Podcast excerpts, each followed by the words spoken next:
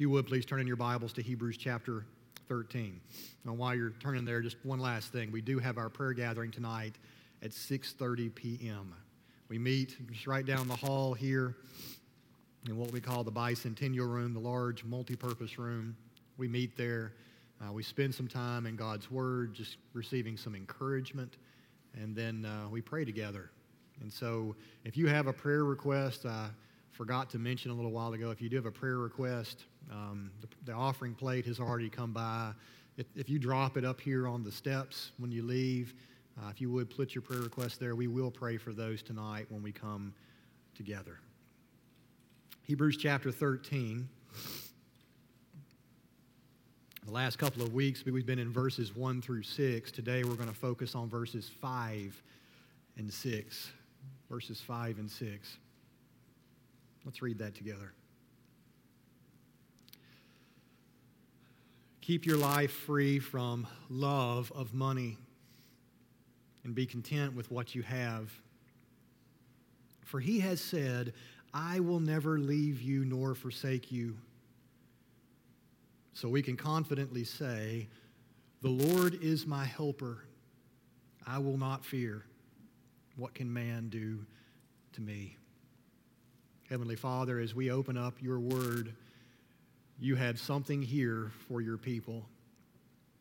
We are to be free of the love of money.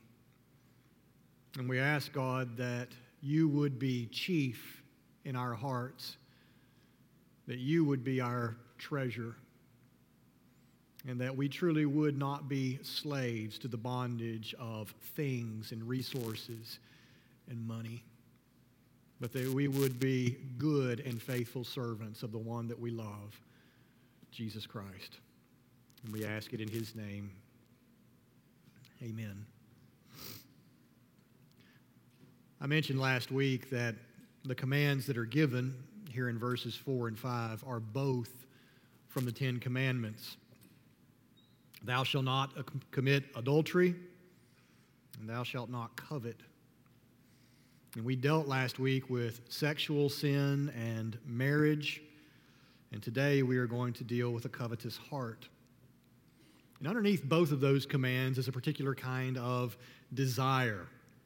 There is a strong desire in human beings to find satisfaction in sex and to find satisfaction in possessions. And neither of those two things are evil in and of themselves. In fact, both are good gifts from God. It is the human heart that does the evil when it loves these things and pursues them beyond what God has intended for them. So we are told in verse 5 keep your life free from the love of money. It does not say here that we are to keep our lives free from money. We're told it's the love of money that we are to avoid. Do not allow your hearts to love money, but understand that your hearts are going to be tempted to do that very thing. That's what we're being told here. We're told this command because we should be aware that our hearts will be prone to wander after things. We live in a world that makes this temptation very easy for us, do we not? We're surrounded by advertisements. What's the point of advertising? What are they trying to do? The whole point of advertising is to convince you that you need what they are selling.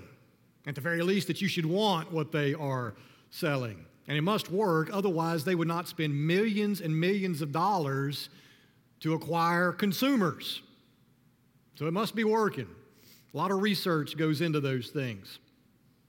You weren't even aware that you needed a new iPhone until you saw one on TV, right? You know how they turn them and they twist them and they're shining? and, that must draw somebody in, that shiny new phone. Now all of a sudden you look at the one that you just had in your pocket and it's dirty And it doesn't take pictures quite as good as the one that they just showed you on TV. Man, that thing can do some cool stuff. My phone can't do that. Like, truly, my phone can't do that. and so now all of a sudden, the one that you have is just a piece of junk. Marketers understand what a lot of other people do not. That human beings are always searching for something that will give them fulfillment, make their life better, make their lives more comfortable, something that will give us satisfaction and peace inside of our hearts. So they understand the heart, or at least something about the heart, whether they call it that or not. That it has an insatiable appetite for more, and they are there to feed your heart. And what we see here in verse 5, it warns us that our hearts are prone to seek satisfaction through what money offers to us. It makes promises to us. We're prone to be discontent with what we have. And we believe there's something down inside of us that tells us we should believe that we will be happy when we have what we currently do not. I don't have it, but if I just had that, our hearts are constantly saying, if only. If only. If only I just had blank. This is the default setting of a sinful heart. We need to understand this about ourselves. That left alone, this is where your heart will go. And your heart left to itself, not managed well, not having its appetites curbed by the Word of God, by the promises of God, by the presence of God, if those things are not at work inside of you, this is where your heart will wander to. It will never be satisfied. John Rockefeller, who at one time was the wealthiest man in the world, was asked by a reporter, and this is what he famously said after. He, he was asked, How much money is enough? And his response was, Just a little bit more. Have you ever found yourself scrolling through the daily deals on Amazon, and two days later, things just happen to arrive at your door? Nice new boxes. Things that are probably now in your trash, or ended up at the rummage sale about a month ago. Those things used to come in boxes. Now they, they got shipped off to somebody else for a quarter or so. New things have replaced those old things. New things that will be at the rummage sale next year. That's the human heart. But because it does not know when enough is enough, it never says enough, does it? Does your heart ever say, that's it? maybe for a moment it does. And then it wanders back off after more when you see what you didn't know that you needed. But it doesn't know when enough is enough. And because of that, it will destroy itself in the pursuit of more.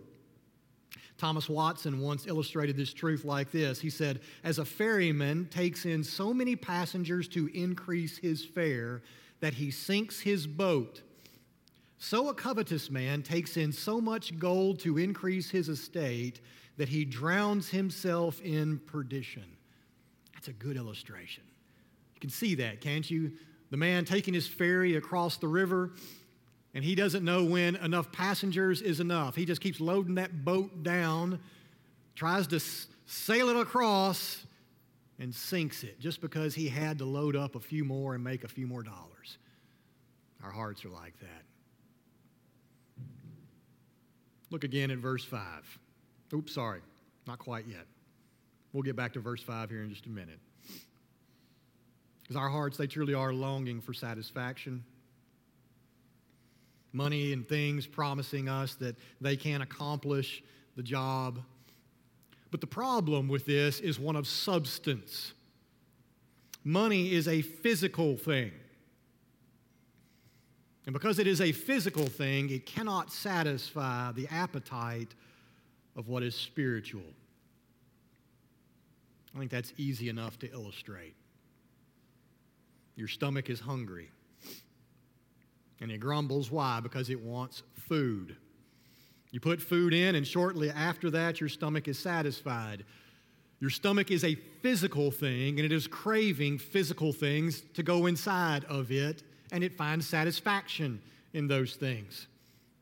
Physical satisfies physical, but physical or spiritual cannot be satisfied with physical.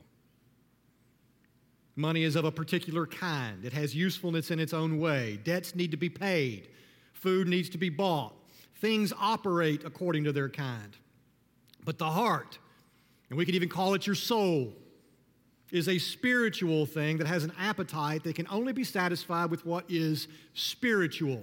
So you cannot fill your soul with things and be satisfied by them. But yet, that's what we believe, is it not? Because that's what we do.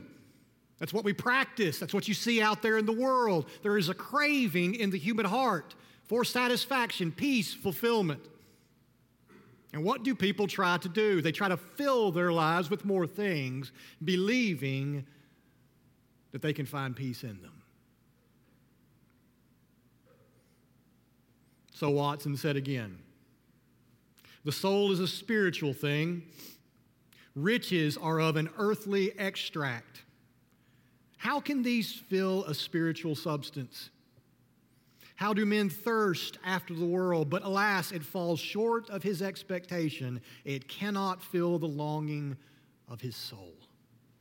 It just can't. Verse 5 gives us two commands, two sides of the same coin. It says to us, Keep yourselves free from the love of money, command number one, and be content with what you have, command number two. He is not trying to tell us here that we can find contentment in what you have, but he says, do not try to seek contentment through the accumulation of more than what you have. Know that contentment does not come through things and money. It cannot come through those things. It's impossible. Yet that is the prevailing thought that's out there. We believe things like, you just need a better job that pays more money. You just need a better house in a better neighborhood.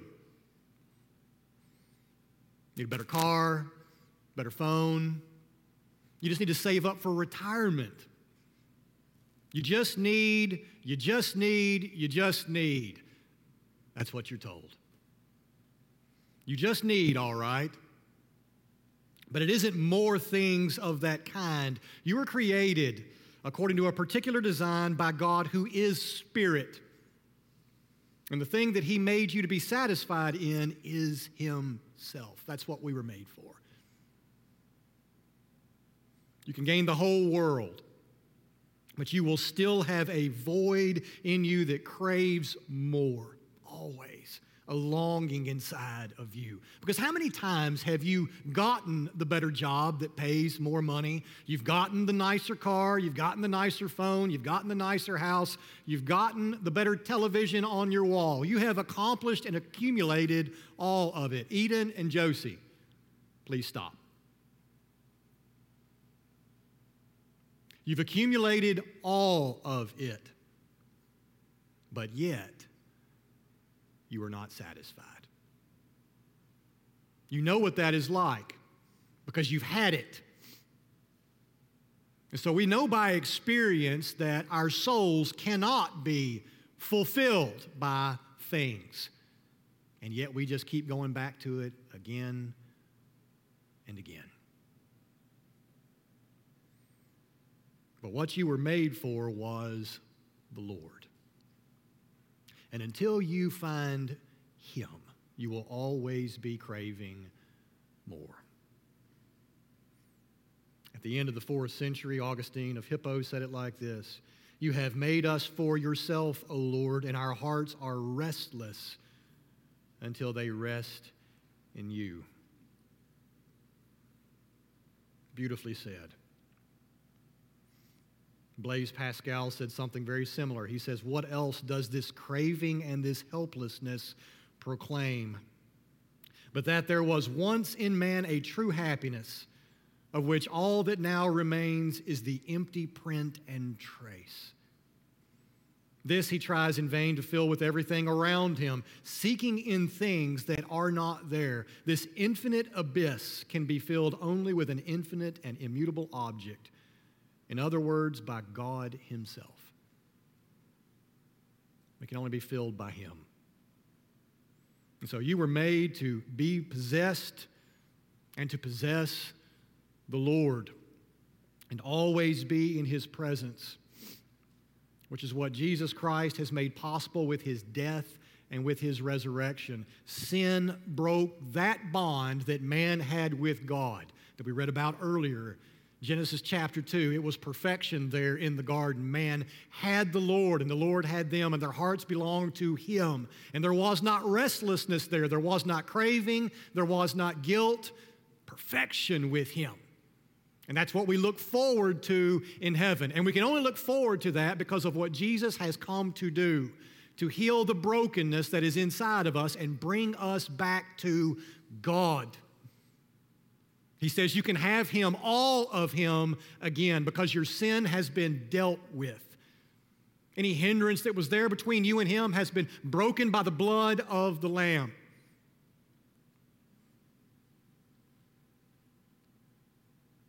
But ever since then, as you look out there in society, you see people trying to fill the vacuum. The vacuum left behind, that emptiness, with drink, sex, power, money. Is that not what you see out there? The primary gods that our culture bows their knee to? That's what I see. They've exchanged the one true God for the false gods that make promises to them, and they are in bondage to those things. They serve them, they obey them, they love them. And so we are told here keep your life free from the love of money because it will enslave you. Christ came to set us free. Your heart's hunger was always meant to be satisfied in the Lord. In fact, if the heart was completely free from sin right now, it would say, If I have the Lord, I have everything I need. I don't need anything else. I was made for Him and I have found Him. He is my treasure. I am satisfied. That's what we're being told at the end of verse 5, that quotation. It's from Joshua 1 5. God promises to us that we will never be alone. We're never without Him. He's committed Himself to us, and now we exist in His presence. And that happens by faith. It's by trust, it's by belief. Did you see Jesus die on the cross for you? I did not either, but my heart knows it.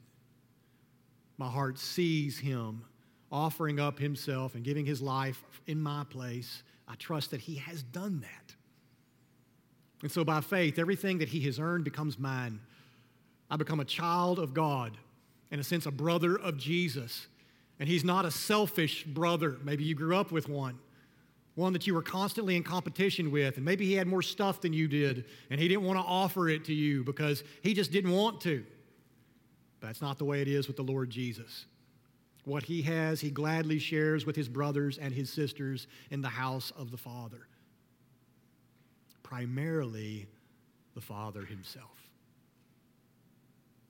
We were made to be satisfied by him alone, and we can have him by faith. And that's what we've been taught here in this book that we call Hebrews. In fact, at the end of chapter 12, we were told that we have come to the place of his presence, that we have entered into this place where he exists and lives, to the heavenly Mount Zion. We have touched down on the streets of the city of the living God, rubbing elbows with the spirits who have been made righteous.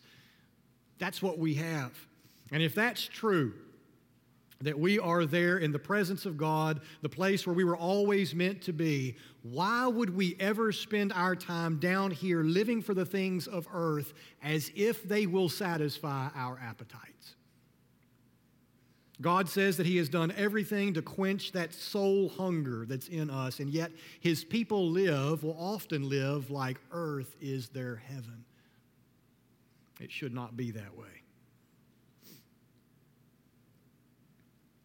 So, that is the purpose of this text to search our hearts for the love of money. It is a false God that makes promises that it cannot keep to us. So I ask you this morning, or better yet, let's say the Word of God is asking you this morning through what it says. Has it happened that money has become a functional God to you? That it somehow controls the way that you operate?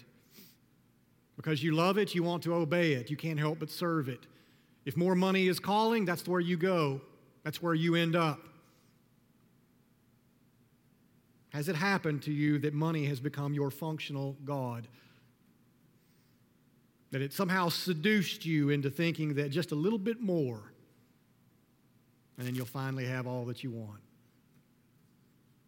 Is gaining more money, possessions, security that it offers to you, is that the chief pursuit of your life? I do believe that this could be said about the majority of working Americans, that the main pursuit of their labors is to collect things on the way to retirement, and success, as it is viewed in our society, is to have collected more than the average person, more resources to retire on than your neighbor has. If you've got more than they do, and somehow you have become successful. I do believe that if we walked out there on the street, and just asked someone, random people, what does it mean to be successful? Something of that would come out, something related to money and possessions. When I was a kid, there was a board game out there called the Game of Life. How many of you all remember that board game? It's actually not even a board game anymore. You can play it on your phone, I think. Can play it on your tablet. Same game, though. And I can remember the jingle. You know, I used to get up in the morning and watch cartoons as a kid on Saturday mornings, and they'd advertise, right? Trying to tell you the things that you need. And I can still remember the jingle for the game of life. How many of you all do before I say it? Aaron remembers it. Rachel, she kind of halfway put her hand up, it looked like. You can be a winner at the game of life. Was that it? Was that what y'all remember? Yeah, it's just kind of stuck in my head all these 30 something years later. And so, what was the objective of the game? If you remember the game, right? Oh, Caleb, you're going to tell us? Yeah. What was it? You got the most money. That's it. Now, you would have to choose whether or not you wanted to go to college or just start working right away, you know, but you start making your way around the board, and certain things happen to you that either give you more money, more possessions that are worth money, uh, or take away from money and possessions. Well, what was one of those things that took away some of your money? What was it, Aaron? Yes children. Oh, can't have more of those. But I tell you what, that's actually very reflective of the thought in our culture. The things that we should probably value more are the things that detract from your pocketbook. And so, if you want more and you want to finish that game well, you know, you get to that mansion at the end. Some people got the mansion, others, they lived in a shack, I'm sure. But you compared what you had to the other people in the game, and if you had more money and more value in your possessions, you were the winner at the game of life.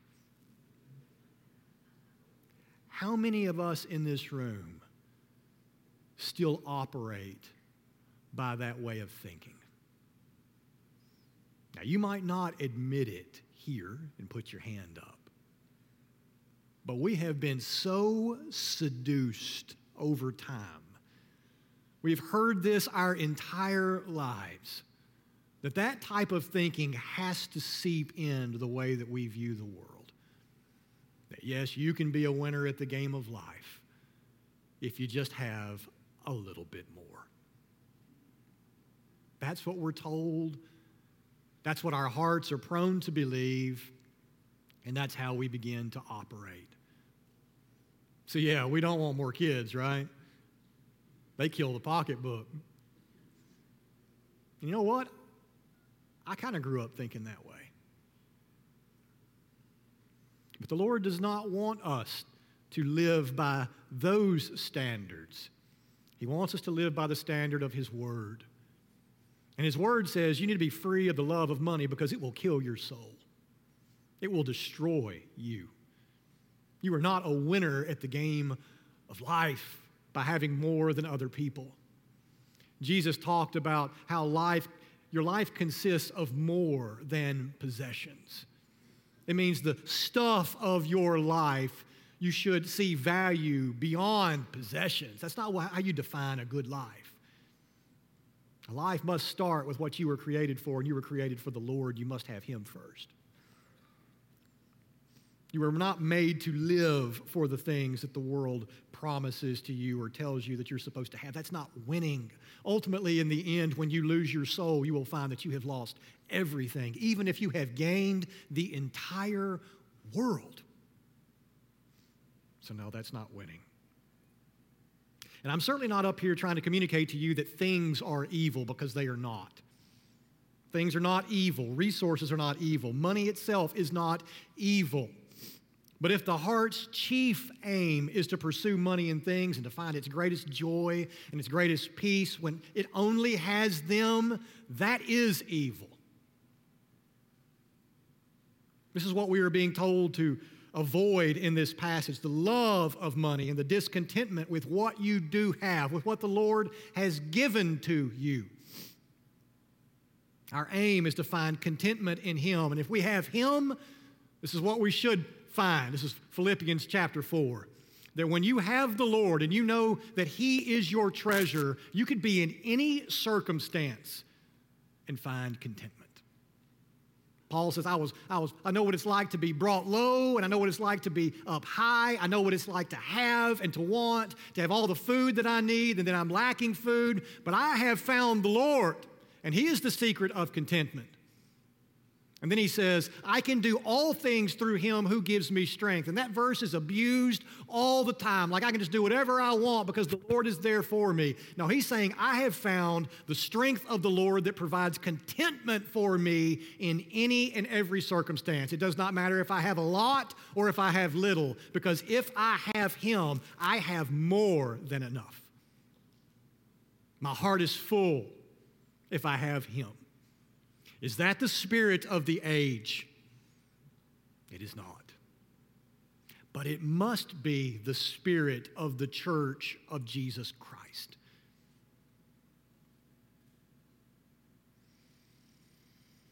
Our God promises to provide for his children.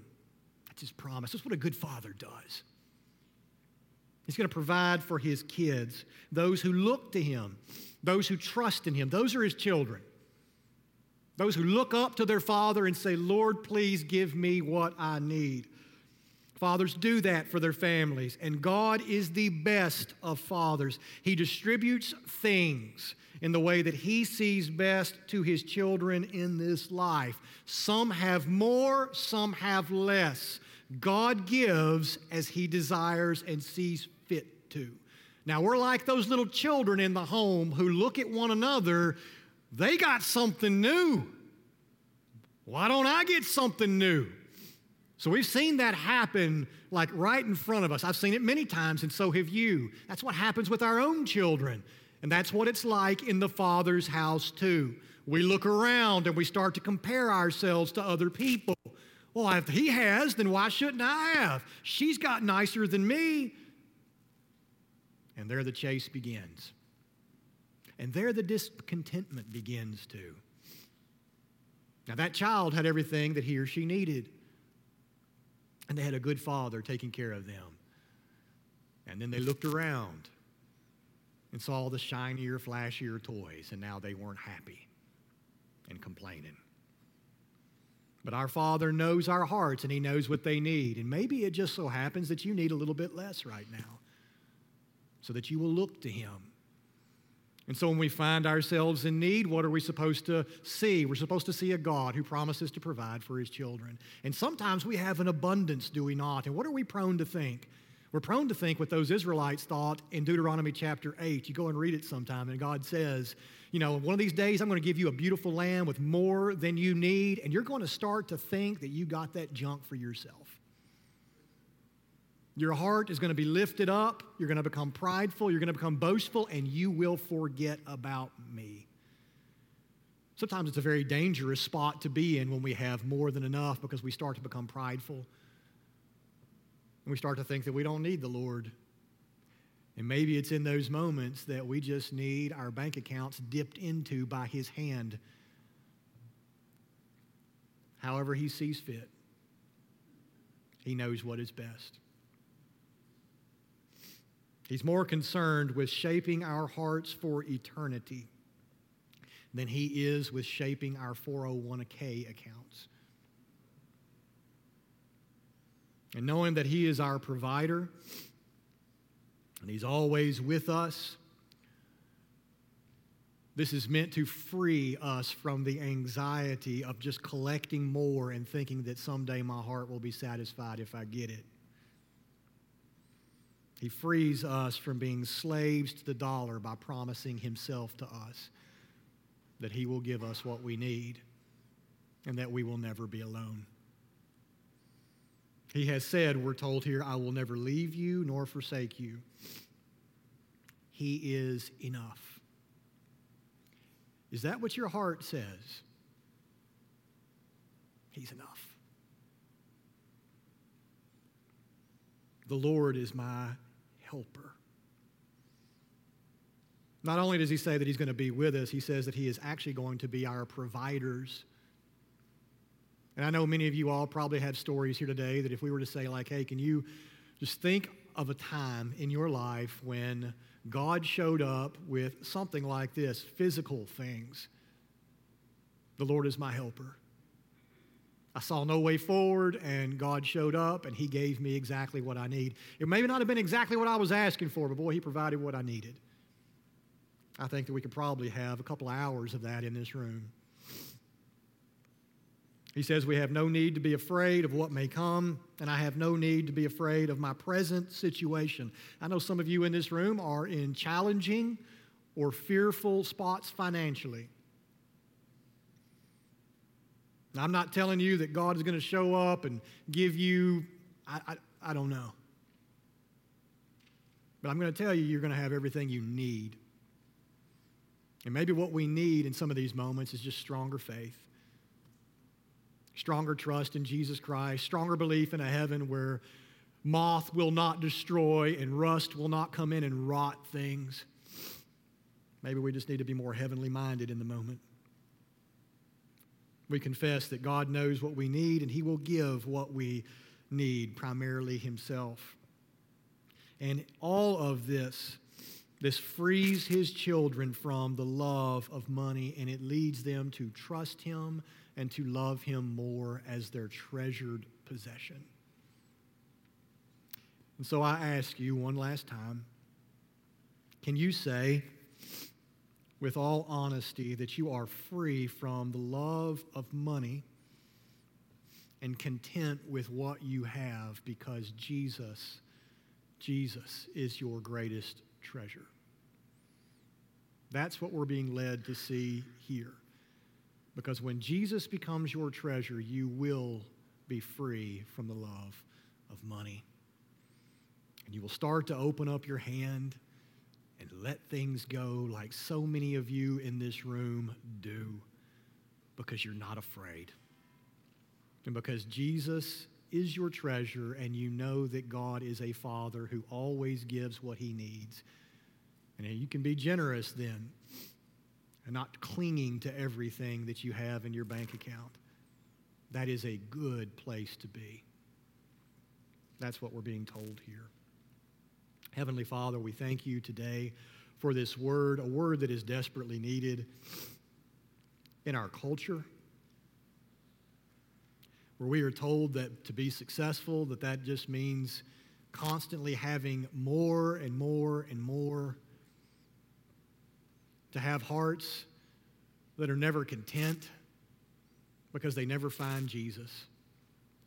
And so Lord, I pray this morning that in this room that we have contented hearts as we look to Christ who has provided what we most desperately needed, and that is eternal life and a kind of riches that will never fail. I pray, Lord, that the people in this room do have enough. Paul tells us that if we have food and clothing, that those things are enough. Well, boy, we want a lot more than that. Teach us contentment. Show us what that looks like living in a very prosperous country. I know this sermon has not answered every question, but I pray, God, that as we seek you in your word, that you will provide answers on how to live wisely and as good stewards in this world with hearts that are full because we are full of your spirit. So, Lord, please bless this church. And may we grow in generosity and in contentment through what we see in your word. And we ask it all in the name of Jesus. Amen.